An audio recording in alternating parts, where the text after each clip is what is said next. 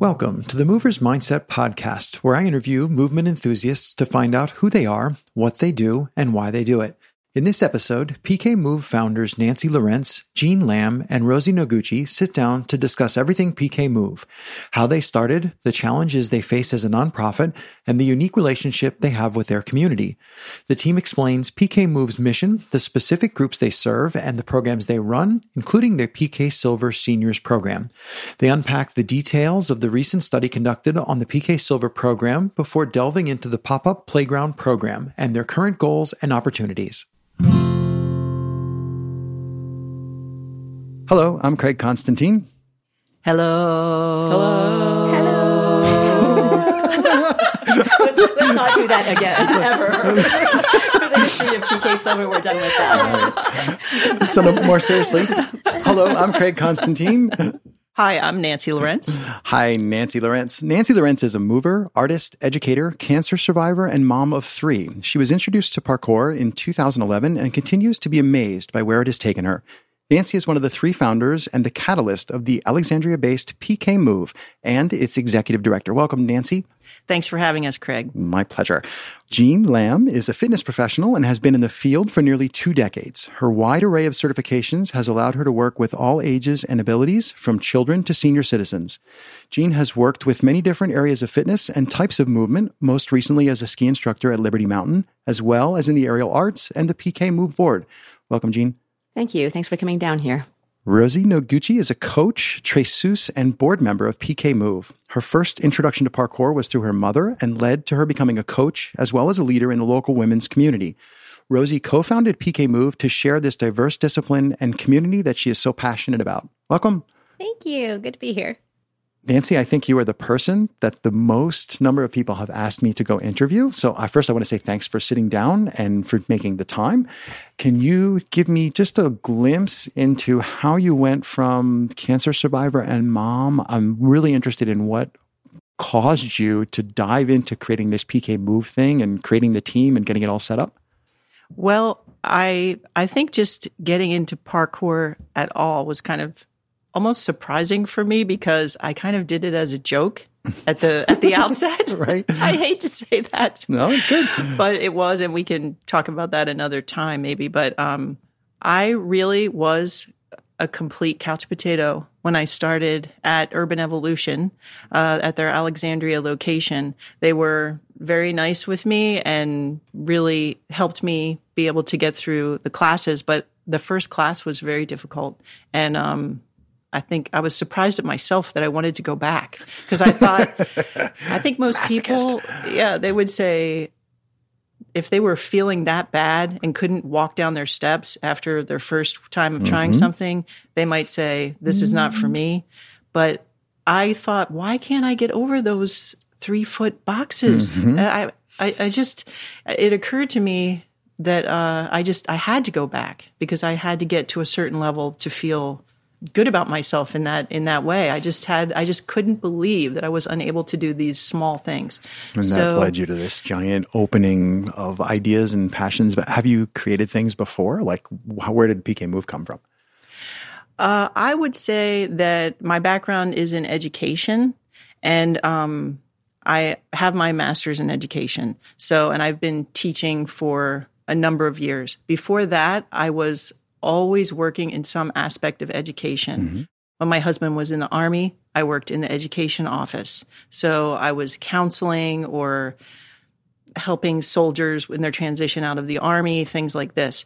I am really good at organizing things, I think, mm-hmm. and and starting things. So I've been I've run Girl Scout Sort of like troops. I've played run right into your skill set. I think so. You know, that's that is my I think my my skill is seeing an opportunity and seeing where where something could possibly go. So, Jean, as we're going to wind up with all three of you working together and talking about this project, I'm going to start with the same question that I'm asking Nancy, which is how did you get into this parkour space and that led you into PK Move? And just give me a, an unpack of that. Okay. So I got into fitness about 30 years ago. I lost about 40 or 50 pounds and I just kind of kept it up. And so I was really, I was pretty fit by the time I joined. I wanted to do parkour. I saw it on TV and thought it was the coolest thing. So I dragged my son to class, and um, he didn't want to go, but he actually ended up loving it, and he still does it out in LA. And so that's where I met Nancy, who was this mythical Nancy Lorentz. She's amazing. You have to meet her. And every time I'd go there, they say, You have to meet Nancy. I'm like, I haven't seen her anywhere. But when we finally met, we just kind of clicked and kind of trained for a long time together there. So it was a, it was a great program. Terrific.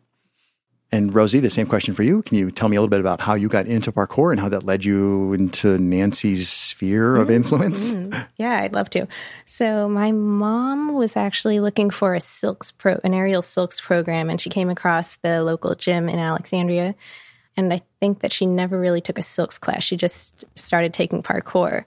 So when I was in college and I came back for spring break of my senior year, she took me to a uh, Ninja Warrior competition that they were hosting, and I was like, oh, okay, whatever. But I was so taken aback by how effortlessly the uh, the contestants were like going over vault boxes, and I was really wanted to do that. So when I went back to college, I looked at the list serve. I found the parkour club. They let me. They were super nice, and they let me kind of tag along, even though I couldn't even do a forward roll. And then when I graduated, I moved back to Alexandria, and I started taking classes. That's where I met Nancy through my mom, and yeah, I just kind of we started training together, and then we uh, decided that we wanted to look bigger. Multiple people have asked me, go talk to Nancy, go talk to Rosy, go talk to Jean, because PK Move is doing really terrific things. So, oh, can somebody, one of you, please give me a bit of a view of the buffet of like what is the mission and what pieces do you have in place, and maybe where are you going so that people who don't know about PK Move can get an overview? Well, I think that when we started PK Move, there were certain things from the outset that we we did a business plan. We actually originally thought we would just be a business. Mm-hmm. But as we got more into constructing the curriculum, we realized that it would not be economically sustainable to just it would cost so much money and there are people out there that have the money to pay for those kind of classes. Right. But that's not who we were trying to serve.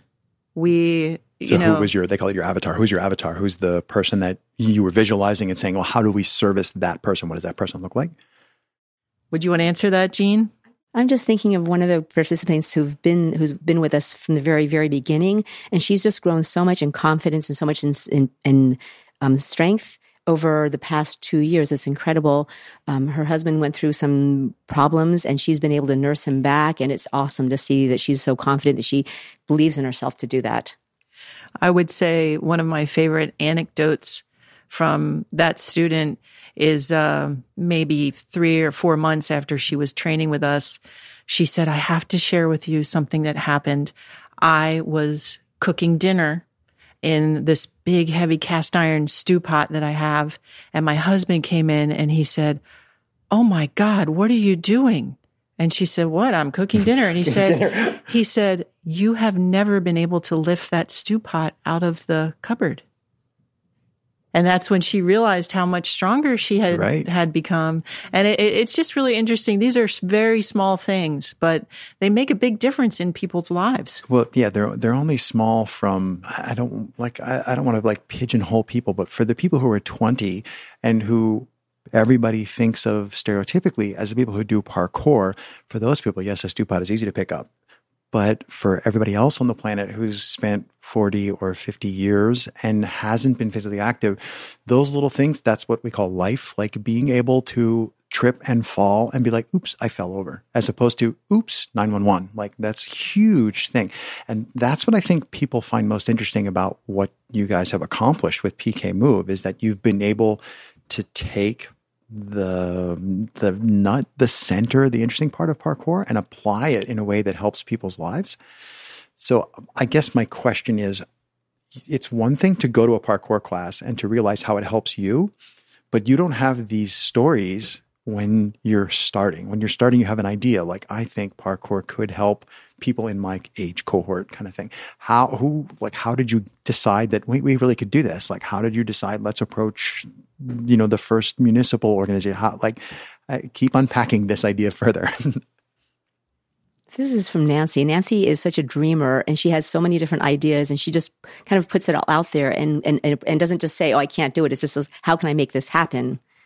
So um, she approached uh, the Parks and Rec and got the programs with the schools and we did the little intro classes for the for seniors and got the parks to say yes you can come do it in our parks and that kind of thing so she it was really a lot of her again saying being the catalyst like initiative and Yes. uh, organizational mindset maybe I would say we we identified what we wanted to do. We thought a program for people who were not maybe necessarily very active. Um, for instance, the study we just completed, they were 120 minutes of exercise maximum per week, or you know, or less. Right. So to be to qualify to participate they had to be Yes. under two hours Yes. So that is a big thing that I think people need to understand about our classes. We we sometimes do have somebody show up that is very athletic, you know, a 65-year-old person that's very athletic has been training all through the years and we'll we will say to them, "You're welcome to stay, but you may want to go to, you know, a different a different gym because we can make things harder for them, you know, more challenging. Um, but we're not really going to deviate too far from our lesson plan. everybody that I talk to in the younger age, they use the idea that parkour can help people in their life. Everybody says that. I know of one group that has actually produced a program that not only tried to do that, but then also actually did real research that showed that that actually works. So I think there's something very subtle going on here. And it's not, I don't mean subtle like parkour movement is good for people. I mean subtle like the three of you coming together. There's something magical that happened that somehow the three of you supported each other to make this happen. And I'm, I'm just wondering if you're just being too nice about. well, I, would say that one thing, and maybe Rosy can talk about this a little bit more, but um, one thing we always open with at al- almost all our meetings, and um, we go back to it all the time, is our mission statement, um, which is to share the transformative power of parkour because each one of us can see. I mean, for me, this was the catalyst for me is that how it it was um, transformative in my life and helped me, and that's something I would like to share with other people. And then, why should we form this? We already have lovely gyms in our area. We have Urban Evolution, we have APK. There's um, Dynamic or whatever that one is up in Maryland. There are there are gyms around here, but we really wanted to find a way to to go to people. We wanted to go to them, people who had some barrier to getting to the gym. There are other problems once they get to the gym. Like they might not they might not like the look of the parkour gym. They might not look like so many kids running around. You know, there are other things there mm-hmm. that have nothing to do with this, but these people have a barrier. Sometimes it is financial. Sometimes it is being being intimidated, right? Like you were saying, people are really young and fit, and do I mm-hmm. want to walk into this gym? And it's really hard to make that first step in any gym, not even just a parkour gym, but parkour gym is that much more, much higher of a level. what do you think, Rosy? Can you think of any other barriers of our students have had? Yeah, I, I was going to actually just say that I- if I recall correctly, it was your diagnosis is what right around the time when you started developing the plans, it was around the time of the diagnosis. So our initial programs were for seniors and for survivors. And also, uh, we had the idea for veterans as well. We haven't really developed that program yet, but um, then we were thinking other underserved populations, including kids. I mean, you know, usually you'd think, yeah, kids love jumping around on stuff and, you know, they can go and do this wherever they want, but sometimes they do need guidance. And uh, we decided that there are plenty of, you know, there are schools and everything out there. And we would love to help all the schools who want parkour programs, but we're mostly interested in, you know, the underserved populations. And there are still so many uh, kids who are not getting the same opportunities just based on, you know, where they're going to school. So pretty much I was just So the that. so you've identified clearly Yeah. two. So the first one was financial, and the second one was the what do you want to call that? You walk in the door and the intimidation factor. factor, So of course, I, I want to say, who wants to tell me how did you solve the financial problem and how did you solve the intimidation problem?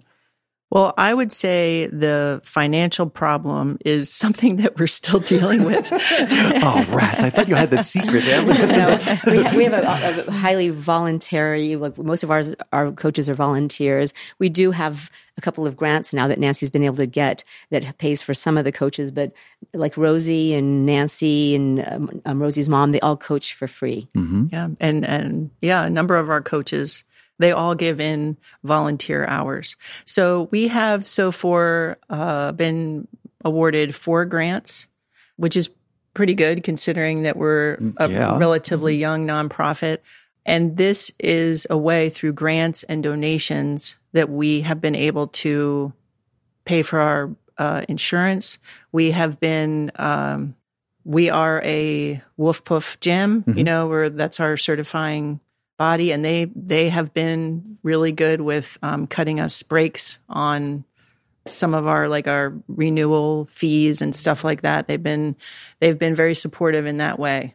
So um, that has helped us a lot to keep our costs down.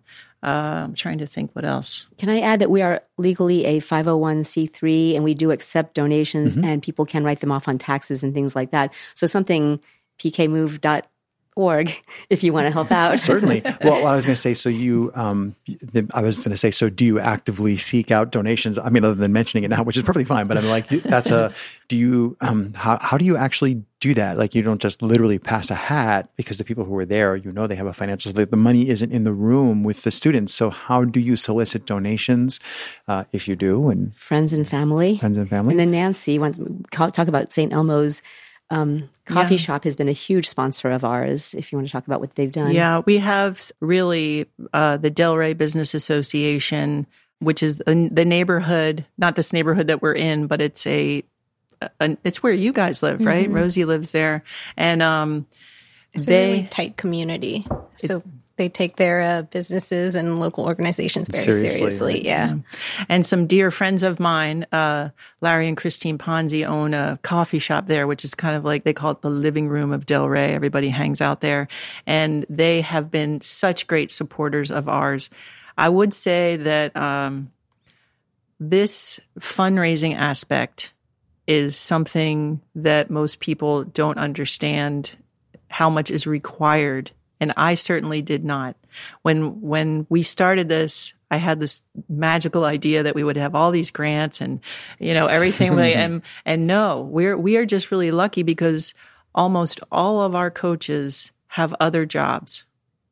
And then they give the coaching hours give they give it to they give it to PK Move. If they did not give it at the beginning and even now we I don't know how we would be able to do to what we're together, doing. Right? Yeah. So, and I mean, like, I'm just going to bring myself as an example, but it's also Jean and Rosy. Um, we do all our work. I mean, when you're on a board, you don't get paid on a nonprofit board. But as the executive director, I have never taken a dime from PK Move, and that actually has to change because if I if we all want this to go on, someone has to take has my to spot. sustainable, yes. right? And and, and that means that this spot has to be paid because I don't think anyone else would be crazy enough. you know, or have as understanding a spouse as I do and supportive a spouse to uh, to go through this. So that is kind of we just did our big strategic plan for the next three years, and that's a big thing that we're going to be working toward. We had a really rough time with our very first grant because it was a matching grant. I mean, mm-hmm. we're so mm-hmm. glad that we got it, but that was that year of fundraising, Jean and Rosy, you can talk about it. I thought I was going to lose my mind, but I everything under the sun we did. I think I did a, a boot camp where we raised money for that. We did um, the Del Ray, I mean, the um, St. Elmo's did a few fundraisers for us. Beer and, and bingo. Yeah, things that were just, uh, yeah, way out there that we never thought we'd be doing, but it brought in a lot of money. Uh, oh, Rosy, yeah. you ran oh, yeah, one. Yeah, we did one at a trampoline park where they they have some sort of fundraising program, so they let us do a fundraiser at the trampoline park. but we, it was really scraping together yeah. the money. It was a hodgepodge. We, yeah, and and at the end of the year, I I told them I need to take next year off from fundraising. We sold the T-shirts too. Remember, we sold the T-shirts too. We it, it was just too much for me. I calculated how many hours I personally put toward fundraising. Don't do that. and it was like I should have just written the check for it. That's how I felt at the end. But it was more than that. It's getting the community involved with your well right you're also doing the Yes. community outreach and you're you're Yeah. Mm-hmm. raising awareness of the project at the same time that you're pestering them for money but you are actually also marketing even though you Yeah. don't think of it that way so the second big hurdle that you mentioned earlier was that the intimidation factor of people like walking into a gym. So the first question i have is where do you run the classes? Obviously there's different classes run different times but can you first paint me a picture of the different venues? And then the, the follow-on question is for each of those places where you're running a class how did you get in there? Do you pay for it? Did you beg? Or like is it the is it a reciprocity thing from a municipality? So where do you teach all your classes and how did you get access So initially, um, we started, I guess it was in the spring, it was in fair weather. So um, we started working with the city. We signed an MOU with the city of Alexandria. memorandum of understanding yes Yes. So, um, so they're allowing us to teach a class in Fort Ward Park, which is essentially a lot of people go like they walk around. high visibility right Yeah, it's in a park, but it's quiet. It's got tons of trees. It's got picnic tables, and it's got a little uh, road where people, a lot of people walk and walk their dogs. So it's a really nice spot. Um, and then we also initially started our program at a workout park, which had a combination of children's play equipment as well as just calisthenic equipment that was in a new park in Alexandria. So they let us use those two spots um, to sort of activate the the parks. And how did you get so MOU? How did you like? I know what an MOU is, Hmm. but how did you get an MOU? Did you like go to City Hall and like knock on the door and say, or like how did? What's the path to that? Because I th- I think you guys have blazed a trail here that I don't think has been done before in the Hmm. states that I know of. So every little breadcrumb that you can drop, like, oh, here's how we actually got in the door of City Hall to get an MOU. Nancy totally took over that and did a great job with that. I cannot speak for other parkour gyms, and I don't know how they do it because I know we're not the only ones offering outdoor classes. But I have had many people email me over the years saying, How do you get to do these outside? Because a lot of ins- parkour insurances apparently do not allow that. And to be honest, this is something that uh, USA Parkour, the insurance company, really worked with us and we kind of geared it up slowly. So first they they said we will allow you to do this. You will see how it goes and we did it in one park. We have we have restrictions like we have to have a certain area that is Like Contained. clear and, Yes. and delineated. So this is the Exactly. space, right? and um, we you know we have to do all the things you do in a gym you, you have your waivers and all that kind of thing so we have our little box our little office that we bring out but before we could get to that point we really the beginning was a little bit of a dance the the uh, parks and rec department did not really know what parkour was and it took them a while to understand and also trust us. Mhm. So we had to show our it's a new relationship. We had to show our uh, certifications. I they came out to our class. I think she came out to our class. Maybe we did class. We've done classes for them for parks employees specifically, and it just very slowly started to get more and more trust and we were actually out there developing the MOU because they told us this was a brand new thing for them too. Mhm. So I don't know. It may be the first one of its kind. For that In the States. municipality or something. Well, I don't think there's anyone else that has made a, like, basically now we're at the point where we can go anywhere in Alexandria. I just have to call Parks and Rec and clear that there's not another in any park. Right. And they I- clear it through their hurdles, which are, Well, like, in case know, there's some other activity Yeah, going on the- there. And then they say, Nancy, you're good for such and such date, whatever. And then maybe we take a field trip with our class or whatever on that right, date. a little reconnoiter. Yeah. So, what was the, if you can remember, what was the first, I always call it the first date. What was the first date? So, you're standing in the park, you're like, this would be a cool place to run classes and we could use this space and this space. And here's, now you see the vision of what you want to do there. What was the first contact with the city? I think the first contact with the city, they actually told us to go to this park because it was in a like a low income neighborhood. It was a brand new park. They had just refurbished it mm-hmm. and they wanted it this is their term. They wanted it activated. All right. So my question is, wait, that means they approached you first. How did they know you existed? How did they find you? See what I'm trying to do? I'm trying to find like, what's the first action? I, as far I think back as I was. I was gonna say, I think I you went- approached them, but I was not looking at that park. Yeah, I think we were always looking at Fort Ward. We were always looking at Fort Ward, and they kind of said, "No, we'd rather have you over here." So Fort unknown, Ward is uh, yeah, like so a unknown historic. to you, unknown to you, they had a need that you didn't realize. So uh, I'm like now, like 2020 hindsight, if somebody saw a need that the municipality wasn't aware of. So if I look at my local community park, I have a local park, and it seems like it needs new tennis nets, I actually could approach them and suggest, and this is me asking out loud, I could suggest them like you could activate this park by doing X or Y, or I would love to help you do this. So like it really sounds like serendipity really worked out here where you approached them and they said, Oh, well, that's the wrong park. You need to go to this park over here. It's like, that's really like an alignment of the stars. But it sounds like you possibly could have noticed that they were refurbishing that park and thought, Hey, maybe we could go there. And then you might have been able to approach them that way. At the end of the day, I don't know if you guys remember this, but um, I don't know if we were officially incorporated by that point or not. But um, we were, they had not totally finished that park. The equipment was all in, but the planting was not. And they actually asked if we would like to help finish the park. And it was awesome because I just put out an email and you know it's like the community a lot of people came out and we dug the holes we we helped them plant the trees there I mean, we gave a whole bunch of time to that uh, effort I think there was like eight of us that came out and helped I mean there were like a hundred Yeah, people there shows- helping but we we right, were but there Mm-hmm. eight people from your group. So when whoever was there from the municipality, they look at it and like, oh, look, it's here's Nancy and Nancy's crew, and there's Nancy's random people. Like so, the, the your the story you're telling me seems to be that it's um you know every little bit that you did, then they were able to trust you a little bit more as you did that. So it's a, about how long overall do you think it was to develop that relationship to where you are now?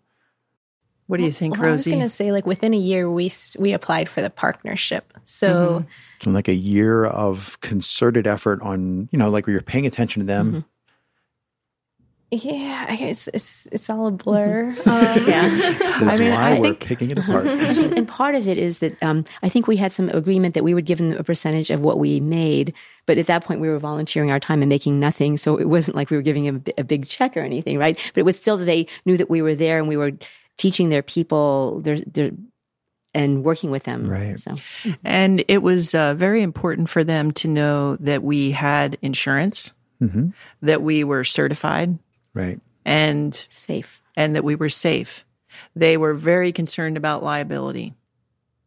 So this this was a huge packet of stuff I had to take to them, and I had many meetings with them, uh, just kind of feeling out the situation before we got to that that MOU. And then they had to. I mean, we don't have a lawyer, so they had to write up the MOU, and then we had to study it, and it just everything took so long. But Rosy's right. After about a year, they came to us and said, "We're starting this new program."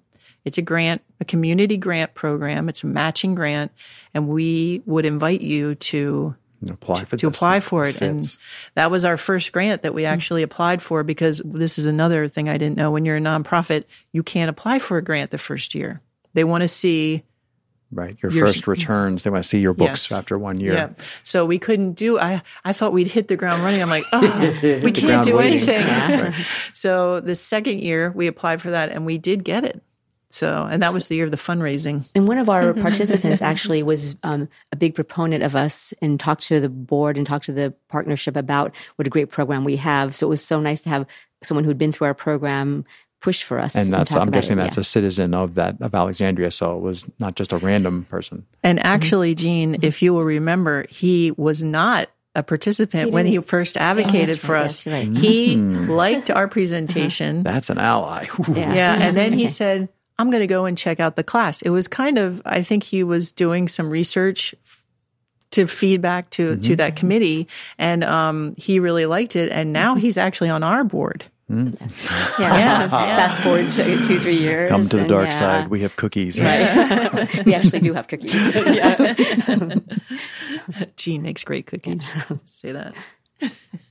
All right, that's that's good. I, I wanted Uh-huh. to, to like Can we talk about taking it indoors though? Also, I'd like to talk about Monarcha. Yes. yeah. yeah. as it as it got colder, then we can't have people outside, especially you know this kind of weather.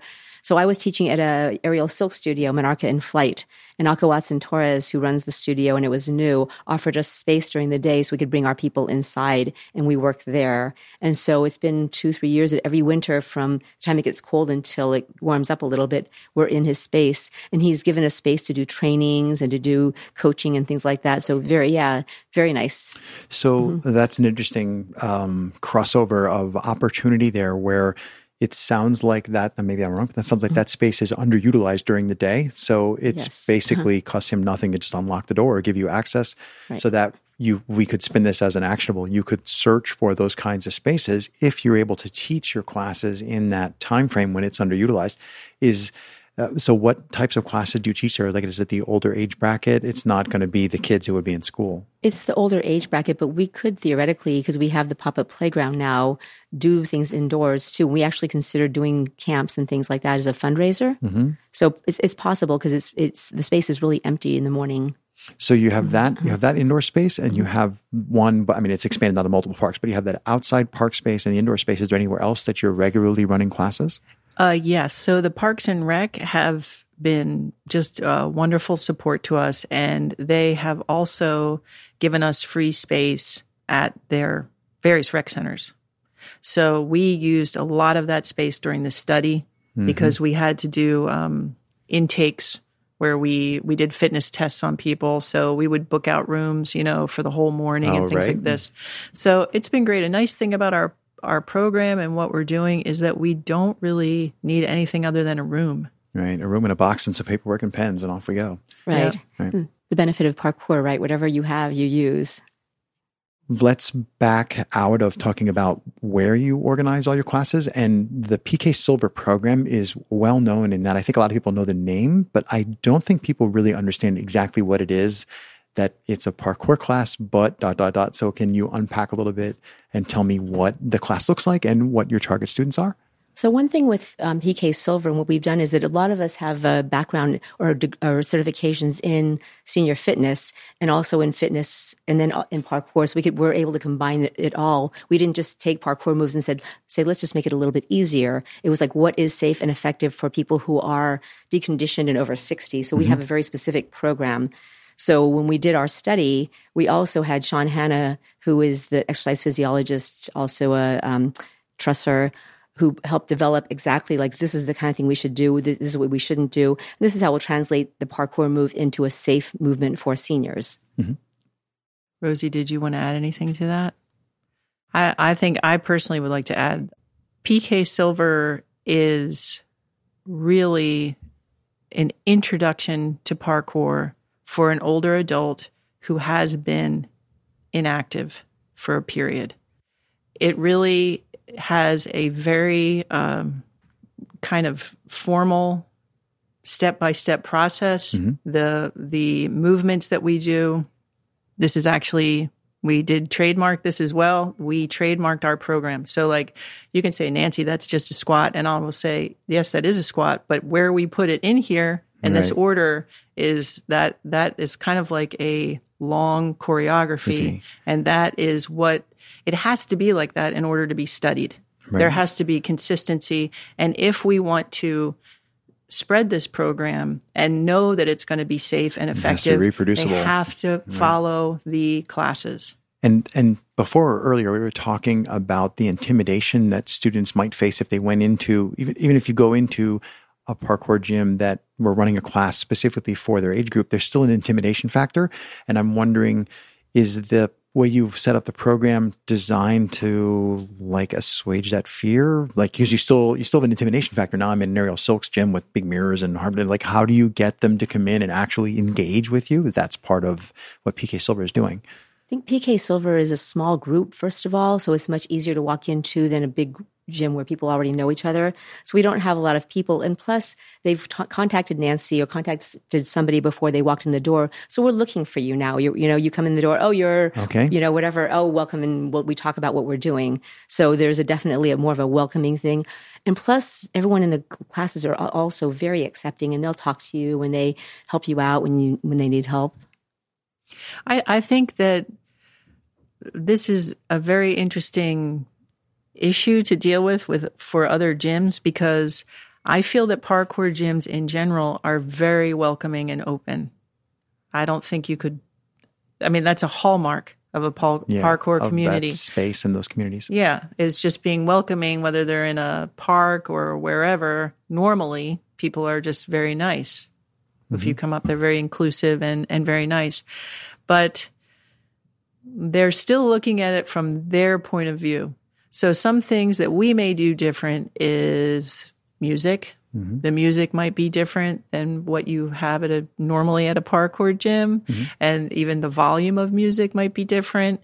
Can you think, ladies, think of any other things that we do a bit differently? I'll wel- say that being outside in the natural environment when it's fair weather is something that uh, a lot of our participants really, really embrace. They really like being outside. And, uh, you know, I guess it's just not even by design, but it's just the way that it is, is that, uh, you know, we're usually somewhat alone when we're training at, you know, 10 a.m. on a Wednesday. So there isn't Not you know, a lot there's of not, yeah, not outside anything distraction, else to kind right? of distract you or to make you feel uncomfortable. I- Right. I'd no one say. watching you. Yeah. Right. Yeah. Although it must be said that that is how we have gotten some new students. They walk past, then they back up and they say, What, What? the heck are you doing? I was going to say there's a lot to be said for having the classes in the place where the cohort of your students hangs out. So it's important in some context to make sure that the pizza shop is on the street with a foot traffic with a window so you see and smell the pizza. But if you're going to run these kinds of classes, you should run them at 10 or 11 o'clock on a weekday when the only people who would be in the park are your target audience kind of thing. So that's um, a really important point. I would say shifting gears a little bit to point out this sort of thing happened with our that's how we got our school grant because uh, we actually have been teaching classes first of all for a after school program um, in a neighborhood where there is you know it's a bit rough and there's not much stuff to play on. There's no, there aren't there are like a few abandoned tot lots but um, there was a little after school club for kids and they said oh would you take them out? And i was coaching that the first year with Rosy's mom uh, elizabeth who's my training partner and we had to deal with some ms-13 situations. Me and elizabeth asked them to move out of our parking lot Right. so we could roll around in there which they they looked at us and then they just laughed and left but it is kind of funny. Like we go in those places. We were asked by the school system to go to a, a public housing project. It serves children from five different, five or 6 different um, Title One schools. There is there's no playground there. You know, there's a park that's just a bunch of dirt and Right. a fence. And you know, they took me in there. They said, "Can you do anything over here? Because we don't know." I said, "Are you kidding me? You got a drainage ditch over there. You got a low wall. Ooh, a rock. You know You this. know, so we have been there now. We're in our second year working there with the kids, and they just love it. And it teaches them that they can play. Mm-hmm. There's spaces there to play. We we had the same issue there at that park. There were some characters playing out in there, pl- uh, hanging out in there when we would come, but we'd just come in with our broom and sweep off the patio section and Right. move them along. So, you know, it's about kind of Adapting. yeah, adapting to the environments. They they they've been very happy to call us in for some of those sorts of situations, and we are we're just thrilled to be able to to help with that. And that is a that is a grant program for us. That was another grant that we got. So to become a grant program Mm-hmm. after I don't want to say the effort you put in, but after you develop that relationship, then they said to you, this is again, Alexandria did the same thing. They said to you, Hey, we see this opportunity. We'd like this, you know, to work for you. Mm-hmm. What else? Want to talk about the study? We can talk about actually in terms of locations. We also taught in a nursing home where most of the participants were in chairs and couldn't get out of chairs. So really fun ways to kind of get balloons and sticks and have them play. And a lot of a lot of them would just sit there and watch you and say, "I don't want to participate." But by the end, they were all having fun and laughing. I think the big part is laughing and having fun, mm-hmm. right? So yeah, you don't have to be as mobile as a twenty year old. You could be in a in a wheelchair and you're not move, not be able to stand up and still get a really fun workout. I agree, Jean, and I think that that is a big part of our classes that sets people at ease. I mean, there is a lot of humor as we're doing our class. In any parkour class, you know, when you try to do a movement, like I was talking about earlier, that that squat thing, and then I fell on my tuchus. You know, everybody laughs, whatever. You go on to the next thing, but we have those maybe they're not quite so dramatic, but we have moments like that in our PK Silver classes, the same things, and they just it's very funny. Everybody's laughing. Yeah, humor is the great equalizer. If you can laugh at yourself, you can go anywhere, right? Um, you should just mention how your commitment to serving the community kind of put you in the sights of one of you know the grant person, and that's how you got the one program yeah. because of some a lot of volunteer work. I would say that this is how all our programs have started, but this is specifically for the kids programming. Uh, it was uh, Elizabeth, Rosy's mom, and I were working with a specific group of kids. I was very interested in this group because my background is English as a second language, and I have taught families from that particular neighborhood in the past. So I was very excited when they asked us if we could do anything for them offer a couple classes a month. And um, Elizabeth was very nice and said she would do it. We thought, oh my gosh, you know, we don't, we have not purchased any curriculum.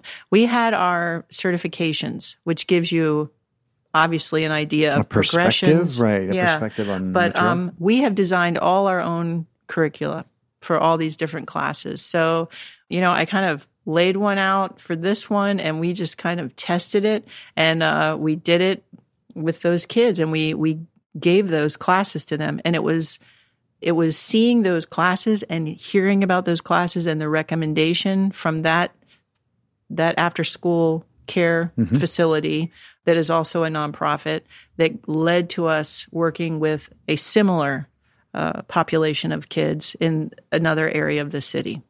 Yeah. Hard work pays off, and I yeah. would say that we long have, haul, right? Yeah. And earlier you said that, you know, um, you were saying that, you know, that the stars aligned, you know, with certain things. And I just feel like it's been that way quite a lot, not to discount any hard work, but it seems that we have been pretty lucky and, you know, in general in our, in our, in our story. Well, I would say uh, that you know what's that saying fortune favors the prepared or the bold i think yeah, the yeah. chinese also say fortune favors the bold or the prepared and, and, we have been there and we are still giving those free classes at that first place, mm-hmm. you know, and now we have our first level three Wolf Poof certified coach is basically instrumental in running those. I still go down once in a while, but it, he and a couple of the other coaches are running it now, and we're on a different level of uh, you know parkour with these kids. They mm-hmm. are they are really amazing. I mean when elizabeth and i were teaching it we kept it on the ground and they had a lot of basic problems with motor you know like gross motor skills yeah, yeah motor skills and coordination. they, they are not in a neighborhood where it's safe to play outside. So they did not get a lot of time outside. So we were working a lot with that the first year. And now this year we're getting more into a lot of vaults, a lot of games that are a lot more you know, getting them up off the ground. Mm-hmm. So it's it's really exciting to see how they're progressing. So we've talked about the programs that you've been running and the places that you've gotten into, how you've gotten into that. But can you talk about the study that was actually done and maybe how you had to change the PK Silver curricula to fit into that, and, and maybe like who helped you with it, and, and the results is what everybody wants to hear. Um, I would say that when we started, it was very surprising to me how much the university had to know about parkour before we started. And this is something that I have been unable to confirm.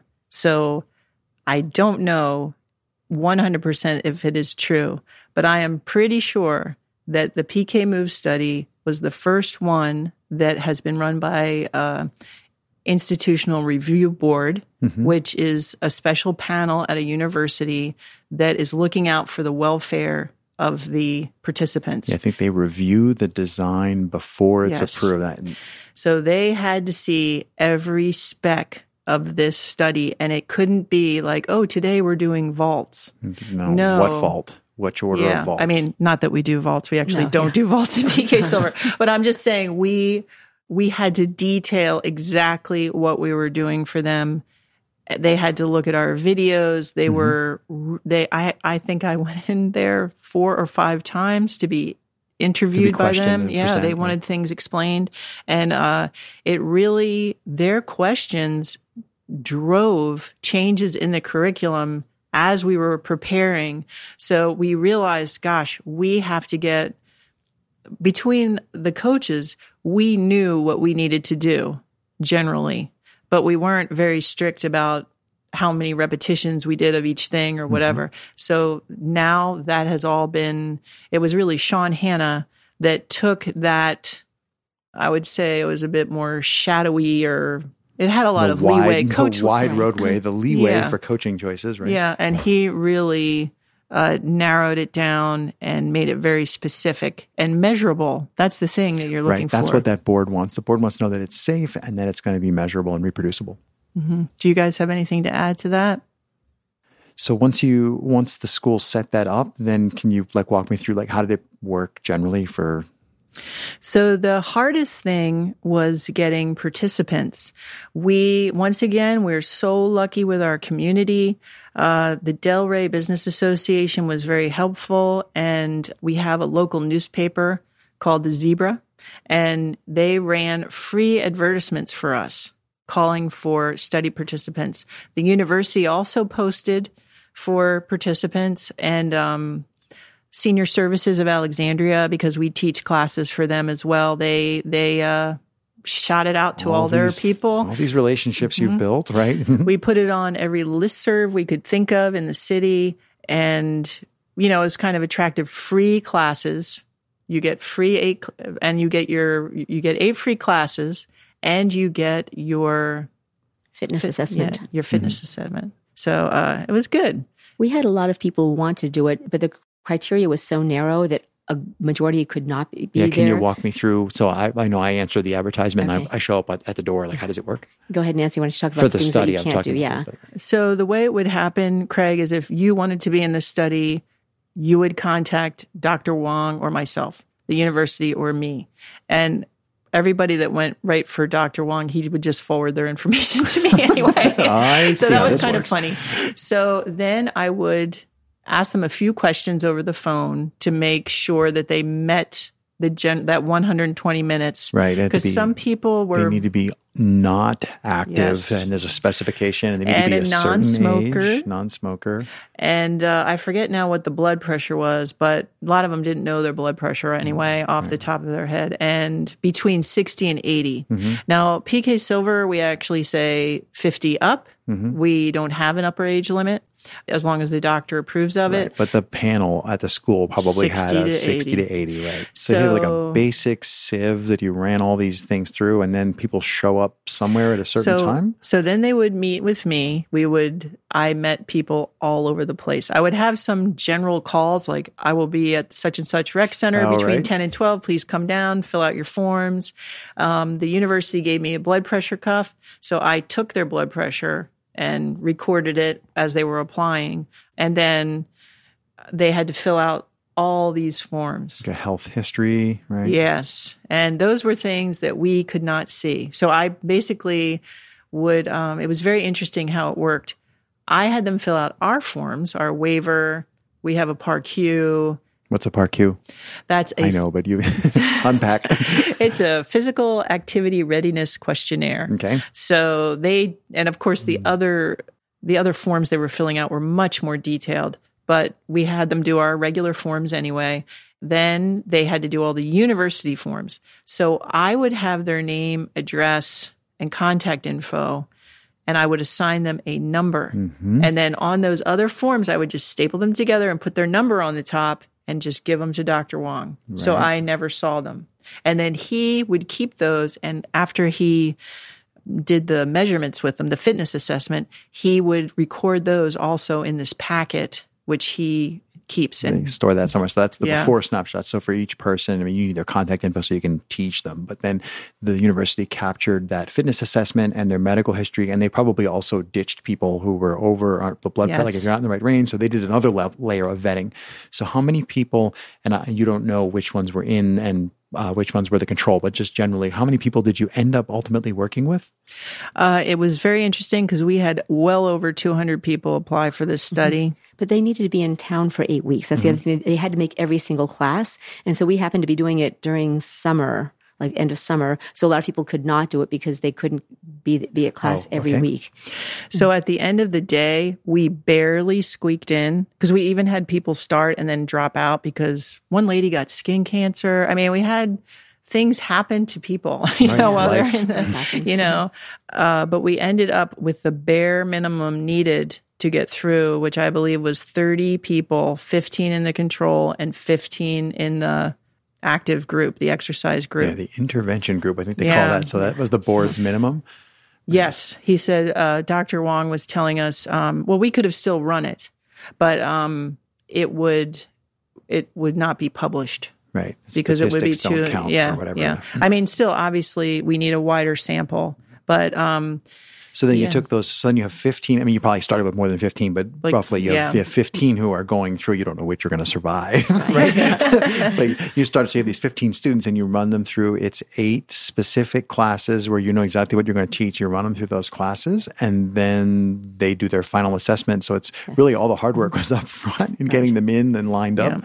yeah, just getting them to come in scheduled and to come in for their assessments. And i would say i did the lion's share of those but sometimes i couldn't go and then people would have to pop in for me and do intakes or whatever. You guys both did that a few times.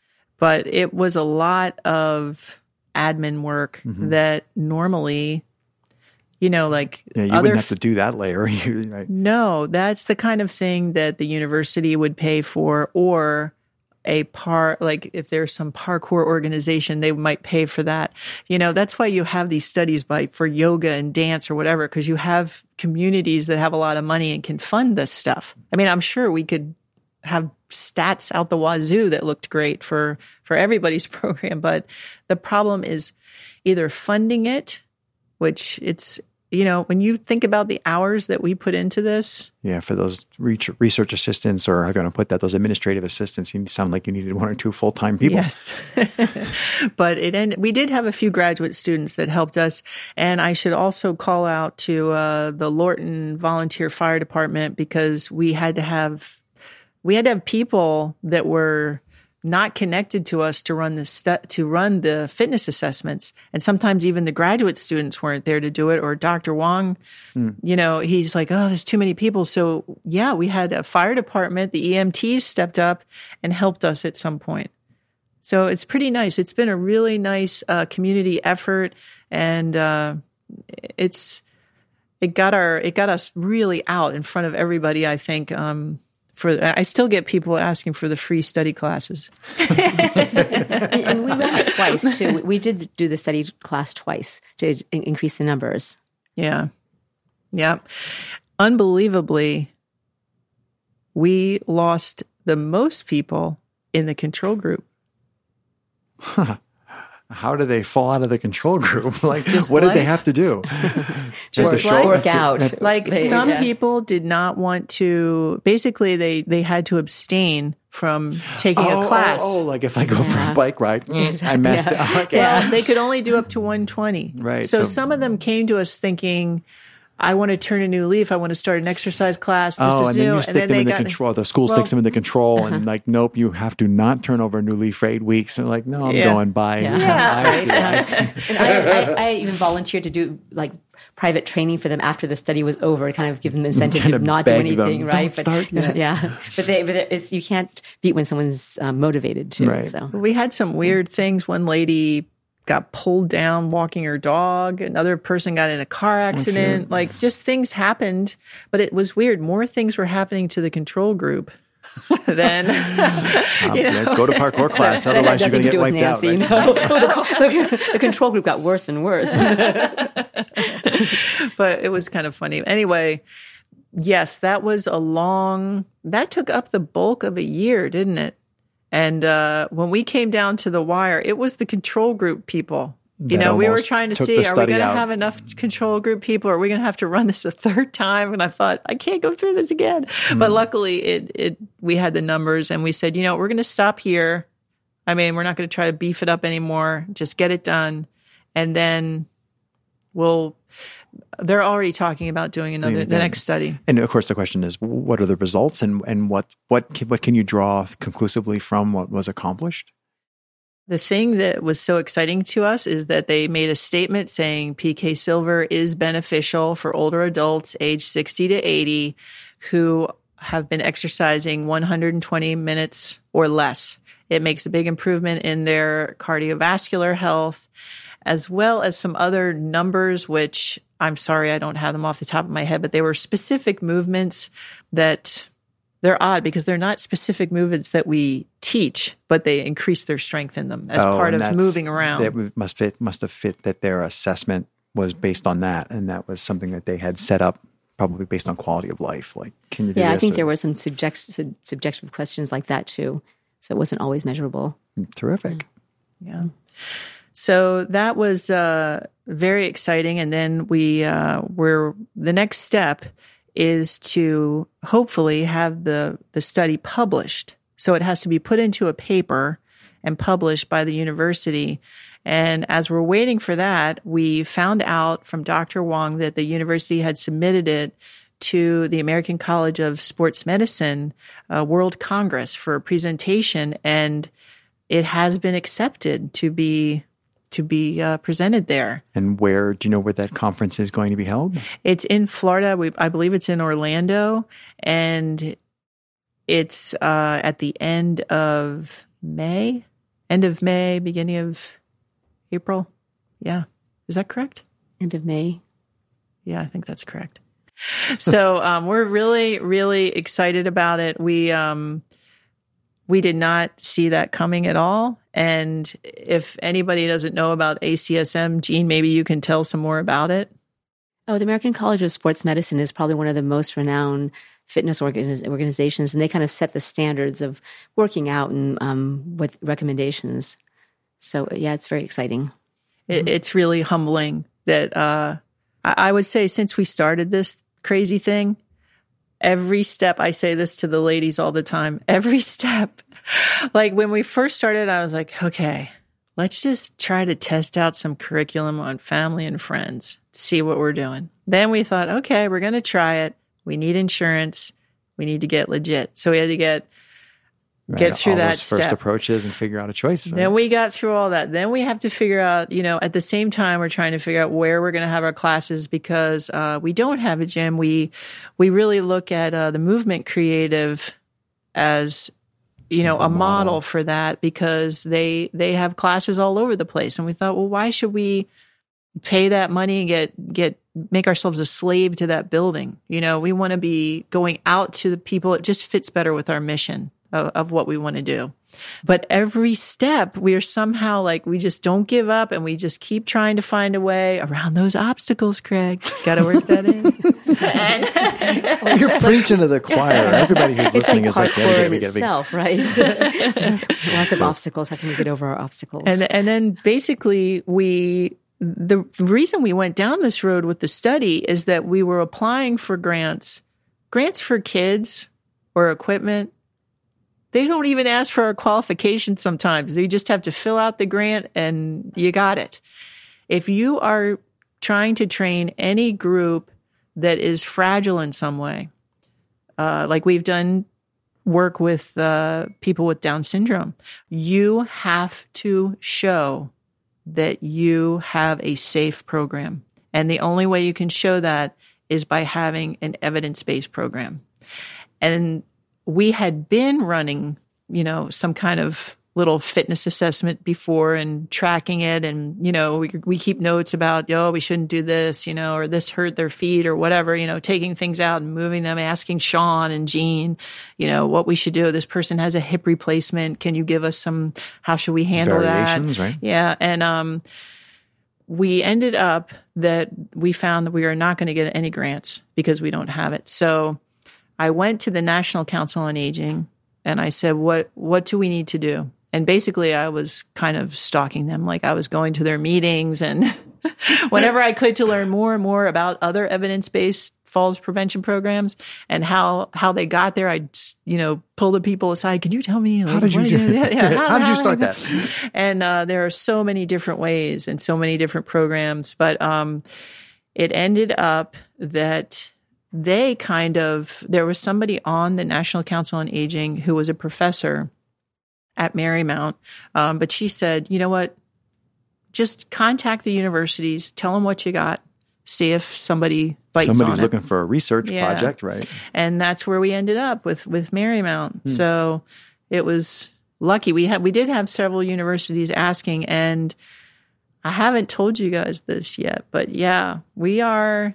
You know, we're in DC now as well. We are not super active there, but we've been doing some things now. But we may be headed to New York City for our next study. So that's coming up, but we'll we will see. We have to be careful about and this is part of our problem. We are still like I am not paid for, our bookkeeper's Right. not paid for. Overcommit yourselves, right? Yeah. so we have to get uh, that part of it settled here. We we get a lot of offers to do this here, do this there, but it's like that is so much money for us, and we're trying to be stable and make a lasting. We're trying to be into last. I'm working all these slogans in. So one lucky thing also is that I was talking about doing the senior project, and someone said, you know, um, Steve. Steve Gurney is like the senior specialist in the area. Turns out he's also a snowboard instructor at Liberty Mountain. So we, I talked to him about it, and he got us to speak at some of the senior um, meetings that they have for the um, organizations. And so that was really helpful, also to kind of get out there and let people know what we do and kind of that that we're available. So he said once we have this evidence based study published, then he can get us Circle back in back, again. right. Yeah, exactly. That'll be yeah. Nice. Uh-huh. Yeah, that was uh, that was very interesting. When I think back to our very first times when we had to give presentations, and you know, now we just go up. Now, uh, you know, I could go up and talk to a group of people. I don't and do a little demo by myself. It doesn't bother me. But we were so worried about that. We had the three of us went, and we. Jean did the talking, right? You were up narrating the thing, and and Rosy showed what a parkour movement would look like if she did. Then I said, "Now here I come." doing Yeah, it." exactly. but I think it was so good for them to see because they, they immediately start thinking the parkour and they're thinking what, what, what Right, you know, rooftops, right. Right, yeah, exactly. Yeah. So it showed how fun it could be and how, how manageable it is too. And and I would say that that is a great idea for uh, people that are looking to break into this field. That you can you've got to go where these organization and business owners are meeting, and and get your information out there. And they're I, I think those are free, aren't they? Those meetings that we go to are free. I mean, a lot of these meetings are free. I have gone to so many neighborhood meetings. Can I talk? I mean, I hate to say Yeah, this, but I have I'm- five minutes to talk about right? yeah, and they people actually call me the parkour lady when I walk around. call you a lot worse things. well, we won't talk about that, but they they do like they'll say, "Oh, it's the parkour lady," you know, blah blah blah. So I'm just oh, okay. But I I've spoken to so many groups in this area now, small groups of people, and just trying to get the word out that everybody can do it. You know, Yeah, the I'm benefit doing is it. Look, it's The good for you. is, you know, right. Yeah, come on out. And so it's uh, you have to go out to the people. That's that's the thing. Let's also talk about the pop up, the PK Move pop up parkour playground. So, can you tell me, like, what is it and what do you do with it? And then also, how did that come to be, like, some of the pieces that went together? So uh, we were not using equipment per se. In fact, that was our original mi- uh, vision was just to use objects in our environment. But we found that as we were teaching classes, okay, it would be helpful to have some stuff and uh, just to give us more options. And then we were invited, I want to say, by the city because we were thinking about buying some equipment. We were looking around, and at that time, there weren't that many people making the kind of equipment that we were looking for because we really needed something portable. And I saw that equipment from the movement creative and I guess I when did I first meet Jesse? I guess it was at I don't know when I first met him. I can't remember Jesse. You met him at Beast Coast, I, I was going to say think. Beast That's that's because the he, likely he was at your house at Beast Coast, but I met him at Beast Coast. we planted eh? the memory in her head. you met him at Beast Coast. Inception. so you, you met you met Jesse having seen some of the pop up playgrounds that they have built for the movement. Yes, yes. And so um, Jesse has become a big mentor for me personally and for our organization. And he really encouraged us to follow this route with the city parks and rec because that is what he has done. Right. So the challenge there with Parks and Rec, as I understand it, is they wanted you to like have them buy equipment, or like you weren't going to own the stuff when you're done. So you can't. They can't. It's not yours to do whatever you want with. You're supposed to use it for their programs that they want to then pay you to deliver. So I guess that was that like a interesting decision for the board to make. Like, do we want to own this stuff, or do we want to just be beholden to like using their stuff? And Yes, this was a big decision for us to make. And uh, it's kind of interesting that with other parkour gyms or organizations, you often have a head and then you just make that leader makes the decision, whoever is your executive director. But that is not how it works in a nonprofit. Everybody has a voice on the board and we have to go by the vote. So it was a very interesting discussion. I think it was one of our, uh, it was a serious uh, decision to make. And in the end, we decided to take a chance and it, it really worked out well for us. It is our, the program that brings us in touch with the most students. So we get the the most students. Last year we were up to almost a thousand students coming through our pop up playgrounds uh, events alone. oh, and how many of those do you do? Did you do that year? Uh, so we did. We're contracted to do four. We have to do four, um, but we do many more than that. Uh, we do. We bring it to certain areas of the city which they don't have good play facilities for kids, and we run our programs there. We also did a. We had the movement creative come. They came down because they were running a pro, uh, a fundraiser, Water for Africa, with no obstacles. And they asked if we would like to support them To with host that, and, and we did. So um, we ended up working that event with them. It was really a lot of fun. We had a lot of fun with that. So we did five last year, official ones, and then we had probably at least seven more mm-hmm. that we did either as a class for classes or a bigger event. Like we did a summer camp remember for the the kids at Charles Houston. So that the city winds up owning and caring for that equipment and storing it, and then you or do you have the ability to just like, can we borrow that, or how does that work? Uh, no, it is in our contract because we raised the funds for it that um, we are the sole group that can use it. Okay, Right now, I have a bunch of it here. There's a bunch of, at my house because we've been taking it in and out. But um, there is a facility where we have another section The of rest it of it, stored. right. Yeah, and then we have the you know the combination for that. So I sometimes take stuff back in and out, but And our group is trained to use it, and they they're not. So we don't want anyone just you know haphazardly throwing Yeah, it you can together. kill and be yourself like, with an yeah, eight-foot ex- piece yeah, of pipe, exactly. yeah. So that has been that has just led to a much closer relationship with the city, and uh, they decided to to apply to be a speaker at a conference, another conference, and this is kind of like totally blowing our minds that we have two of these happening in one year. But uh, it's the City Parks Alliance Greater and Greener uh, Summit. It's an international summit out in Colorado this year, and they are they were selected, and they are going to speak about uh, our pop up playground. so they're going out to talk about this program that they're running, which of course is going to have your name all over it, right? Yes, yes. So I, you know, I quickly called Jesse and I said, "Now we're going to be telling them it's your equipment because we don't make any equipment. We're not into that." And I said, "You're you're likely to get some orders."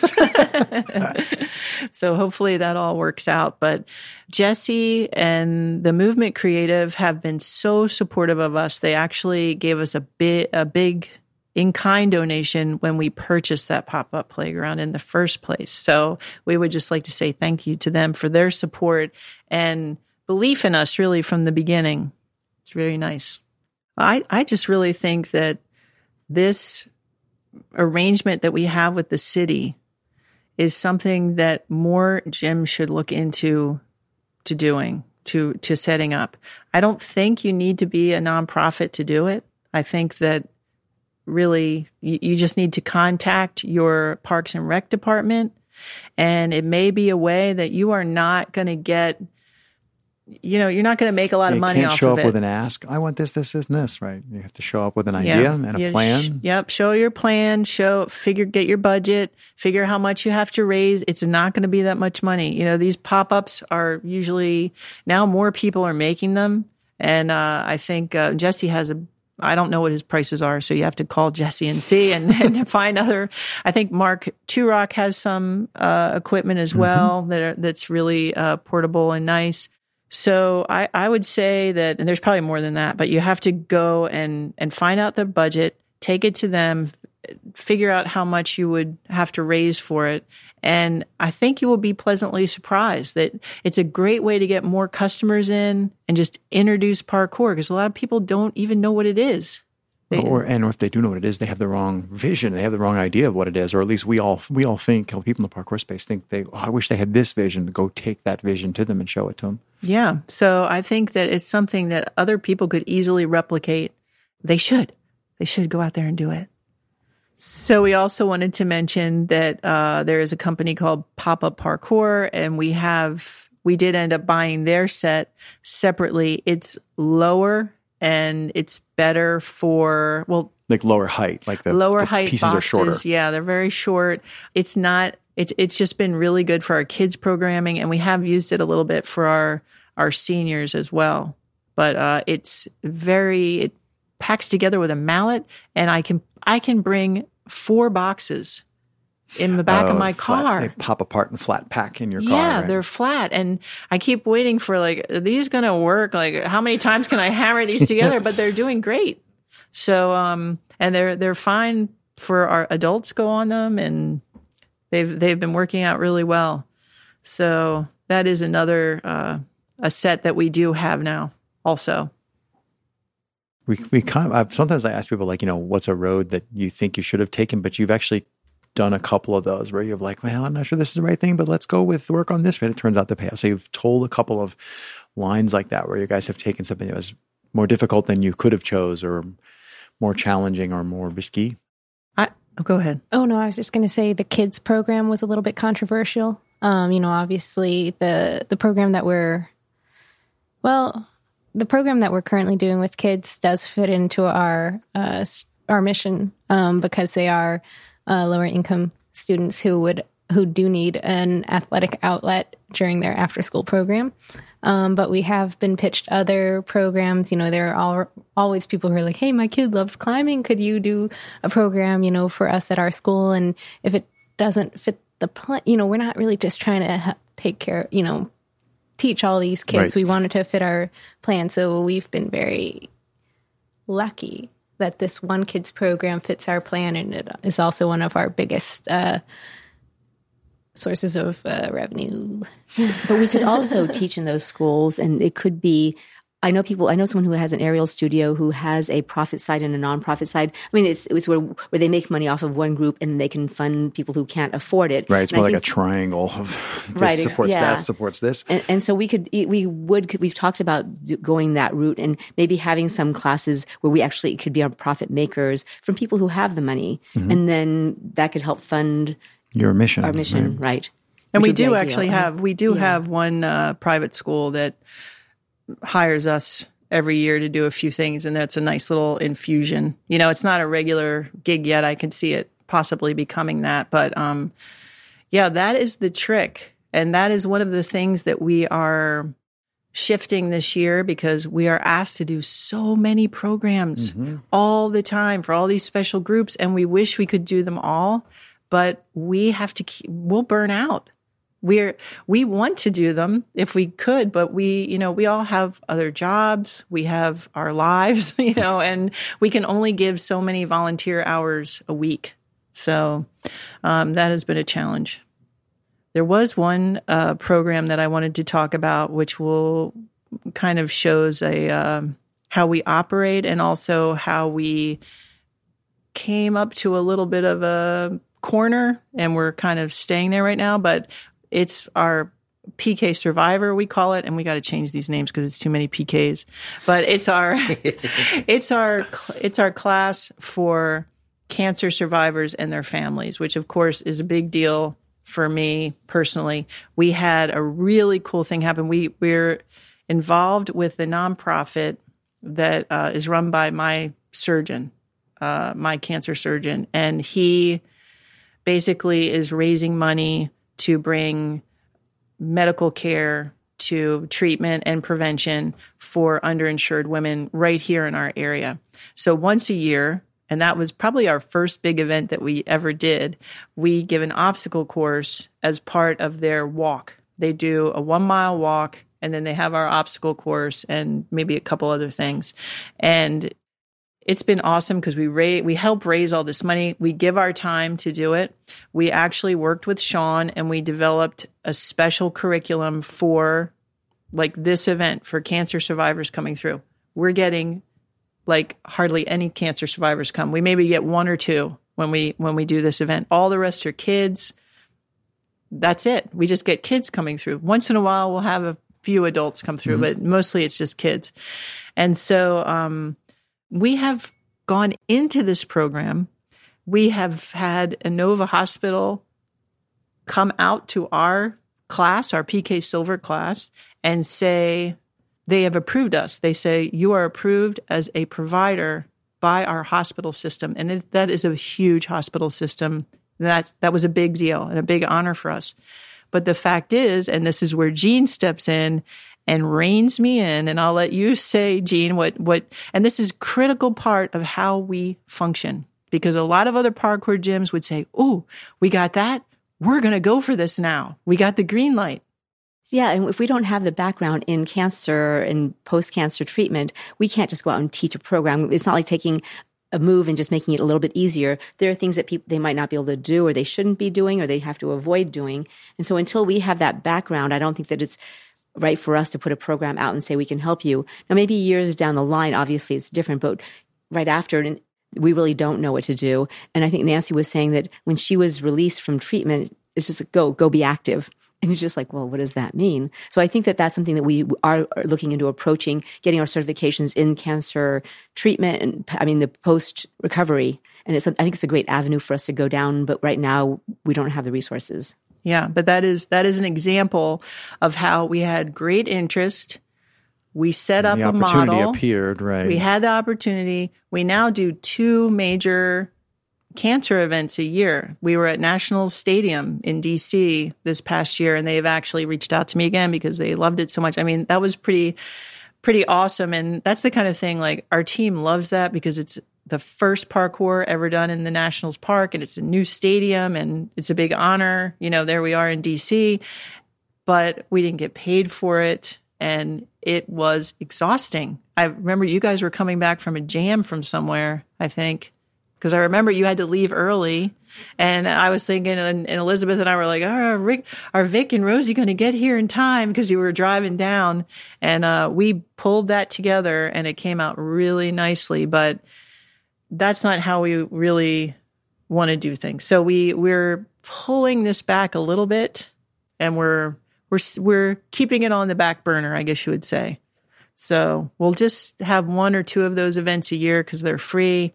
I've had people ask me. I've had we have had the space set up, the people ready, but we have not done it because we do not. And this is Sean and Jean. They are my final stamp if they don't give me the stamp, then we don't do it because we don't think it's responsible. And a big part of our organization is that we are and our mission is to give something, give this the best product that we can, and we're we're serving special populations, special needs populations. So we're truly going to give them something that we have backed up by science and by coach training and everything else. We're not just going to go in there and think, I know everything there is about parkour. I can teach this class. I'll just adapt it. No, you need to have this other training as well.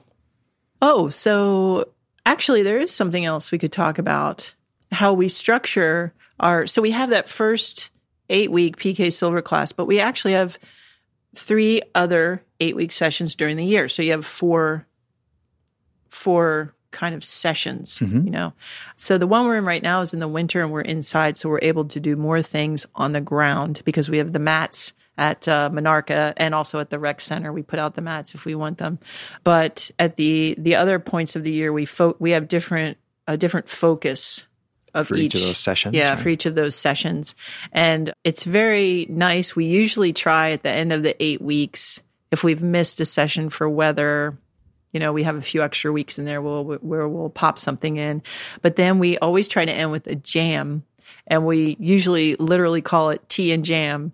And we bring a mug of tea and everybody brings something to eat. And we have our regular class and then we'll have a little picnic or just something. So those have been kind of cute. And we have, it's been different with different groups. Sometimes we just have a regular session.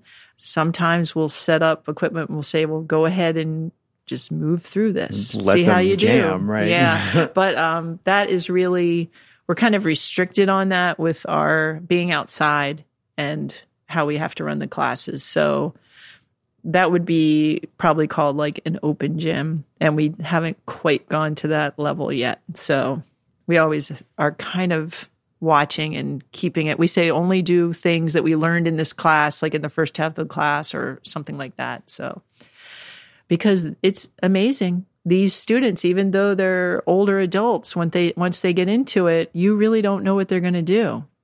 Just like in any In- in parkour any class, right? situation, right? Yeah. I always say that this is payback because Nancy was that that student. All of a sudden, she's like over there doing something like what? That's not part of the class. And poor Sean, who would had to cut rein her in, and now she's having to do the reverse. And I'm like, mm. welcome to Sean's life for three years when he had you. It's true. That's true. Yeah. I'll, I'll admit to that. yeah. So Nancy, in the middle, in the middle of the table is a small plastic duck, rubber duck. Oh, it doesn't squeak. It does squeak. Come on, man. There you go. Okay, what, what's with the squeak. what's with the duck? So we have a really hard time remembering how we ended up with this giant stuffed duck. I don't know if it somehow came through my little through uh, Kate, my little daughter, The or reason why you got the duck was because you saw the three eggs in space statue and you wanted to make a video that's right. Bust. in It was a giant. There's a giant egg Okay. sculpture, and I just thought it would be really funny Oh, to just have to a put giant a duck just to in have a bird sitting on it, like Right. it laid it. it's kind of one of these where you do something to an art piece, but you don't. It's kind of like a yarn bomb, except it's a duck bomb. Yes. So early on, maybe even before PK Move was created, Nancy and my mom Elizabeth they they were always training partners, and they were training outside a lot. And Nancy is quite the amateur videographer, so she made a little, a funny little um, video of them just kind of jamming around, and there's a duck on a statue. It it was. I don't, Silly. Yeah, I, I was like, I, I don't, know, I don't know. right? Yeah, I don't know if there's a story in there at all, but um, But so that's one incident with a big Yeah. duck on a giant egg, and then then how to what? That that doesn't explain the. They No. made they made a few more after that. They made a few more videos, and then they just had the duck around, and then and then the duck started to take the place of a ball when we were at class, and it right away it made sense because it was so soft, and if you missed it and it hit you. It's not going to hurt you. You know, it's this big, soft, plush duck. and it was easier to grab onto because it had the wings and everything. We've had to do a lot of surgery on that duck. and it doesn't roll away. It doesn't roll it. away. It's just plays and plus, it is silly and it makes everyone laugh. You know, so we ended up bringing it to almost all our classes. Every age group likes it. But the thing that we've kind of attached to it is the idea of a, a rubber duck. We say, refuse to sink and make waves. So those are two like mottos that have kind of, I think within just the last year, we started to attach those more to the ducky. And uh, yeah, we're hoping to get some merch out this year with our ducks on there Yeah, I'm still and our mottos. It's hard for me to kind of uh, think about how can we make those water related uh, sayings more parkour. You're still trying to figure that out, but it, it's working so far. You know, it's like we can't change it. He's been our. He's been our trade, you know. No our, one's our, questioned it, Our right? mascot No for one said, years. "Why so do you have gonna a stick duck?" around? now we're just trying to explain it. I saw it, but I wasn't going to ask. like, "Ah, there's a duck in the room. and then we also have your love balls that that are Oh, like yes. the hit of. Everyone loves to play with our love balls, Craig.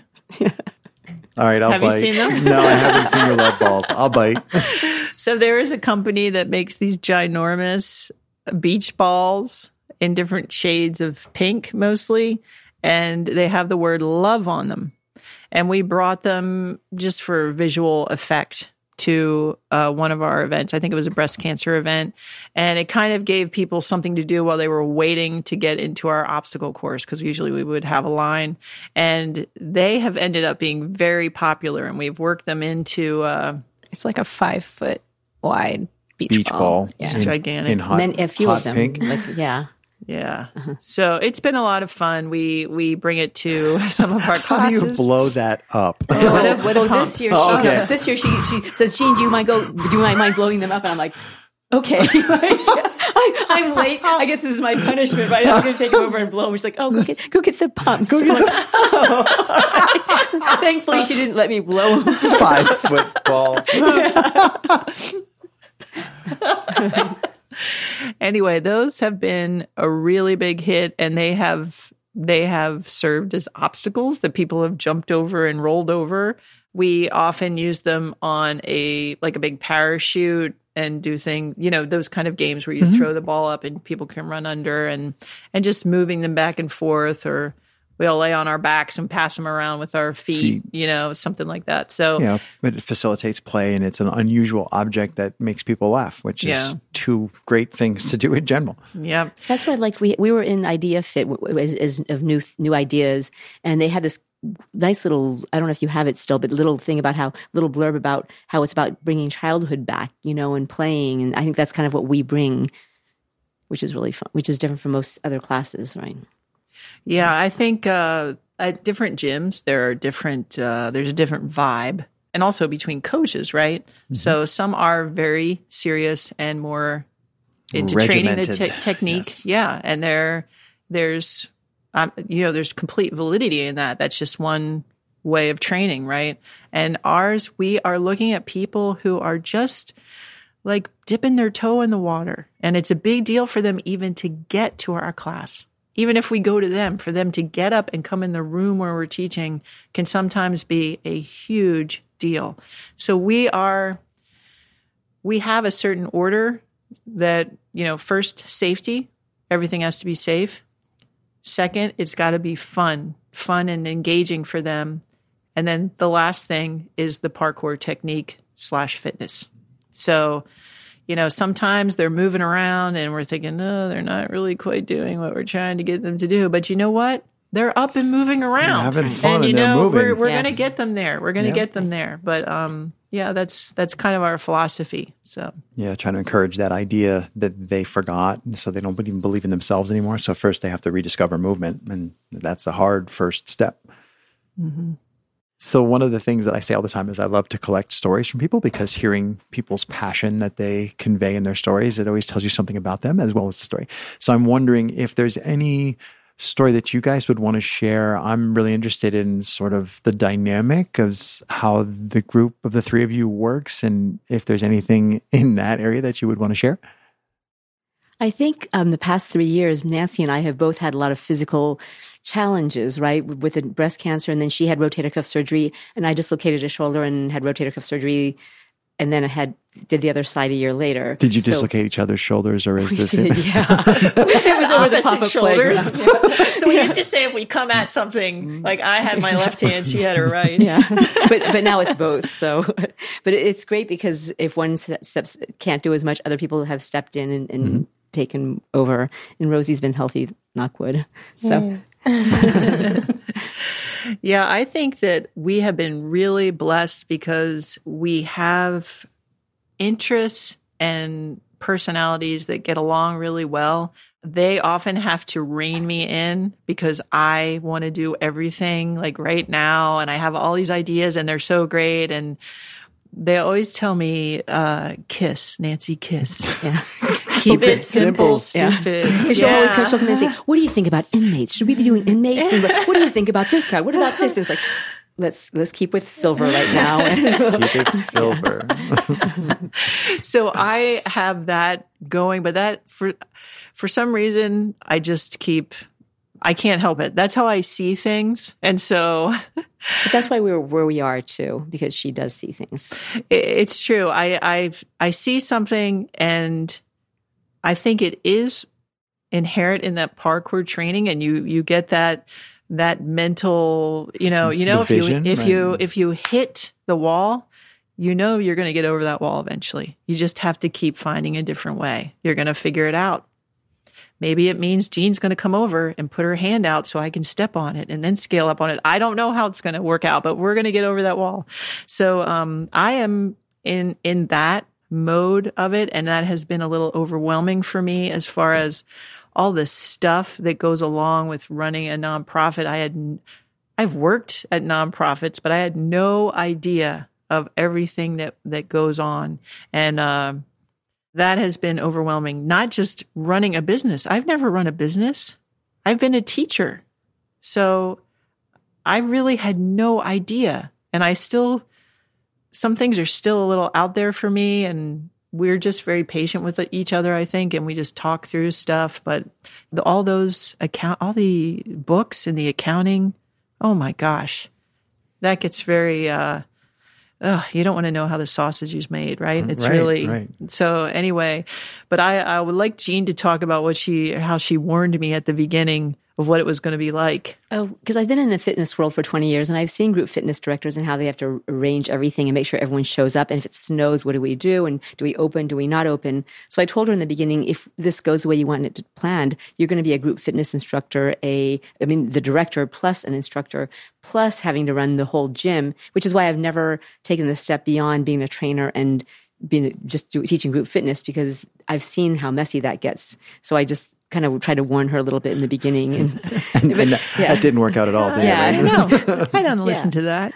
You know, I was sure it wasn't going to be like that, yeah. but yeah, it is. It's it's exactly like that. And she's doing a great job at it too, though. Oh, like, thank you. and Rosy has really been unbelievable from the beginning. She, I would say, like when we when we got that curriculum from Sean and we had to coach it Rosy really took the lead on that and made that come off the paper into the thing that it is now. You did. Yeah. You did. You did I a lot with I think that. in three years you become such a, a, great coach. I mean, she didn't have the back, you didn't have an experience in really teaching. And I mean, you were great in the beginning, but boy, the improvement too. Just, yeah. I, have noticed some, some, things, and I'm like, whoa, gosh, I don't know how I got through the first year. Yeah. So. yeah. Thanks, guys. We have, I think, worked really well with getting everything off the ground. And uh, like I told you, we have we've worked on our strategic plan uh, for the next three years, and we have already things are happening that I didn't know how we were going to how they would ever happen for us and they're happening in the first few months of the of our fiscal year. Mm-hmm. So we are almost going to be downshifting a little bit here. We're going to be focusing in on PK Silver, like regrouping, right? Yeah, we're gonna um, we're gonna work on really getting more classes going and trying to get more partners as a way of spreading our program. I'm not sure exactly what that's going to look like yet. Like I have some ideas, but um, it's going to be a lot of work in the community and just networking and trying. And these two these two events, these two conferences are going to go a long way in getting us out mm-hmm. in front of people. So we're also looking for those basically angels. Um, this is one thing that we are very like like fundraising angel to come with us. We we have as a community, we just don't have all that much money. So when we turn to each other with our GoFundMe's and all this stuff, we're all having our hands out. Right. You know, we all and we everybody like we I hope we all get it. You know right. what I mean? But we're just like passing money to each other. Do you know what I'm saying? Mm-hmm. So it's kind of like we are focused on trying to get other people outside of our parkour community involved in what we're doing and helping to fund our programs. That's a that's a big part of our mission going forward. And of course, the final question, three words to describe your practice. Parkour. For all. Thank you very much, ladies. It's been a pleasure. Thank, Thank you, you, Craig. Goodbye. Goodbye. Goodbye. Goodbye. Goodbye. This was episode 34. For more information, go to moversmindset.com slash 34. I'd love to hear your questions, comments, or suggestions. Send an email to team at moversmindset.com. If you found this episode at all useful or enjoyable, please tell your friends. And there's more to the Movers Mindset project than just this podcast. Visit our website for more free content, to sign up for our newsletter, or to join the Movers Mindset community. Thanks for listening.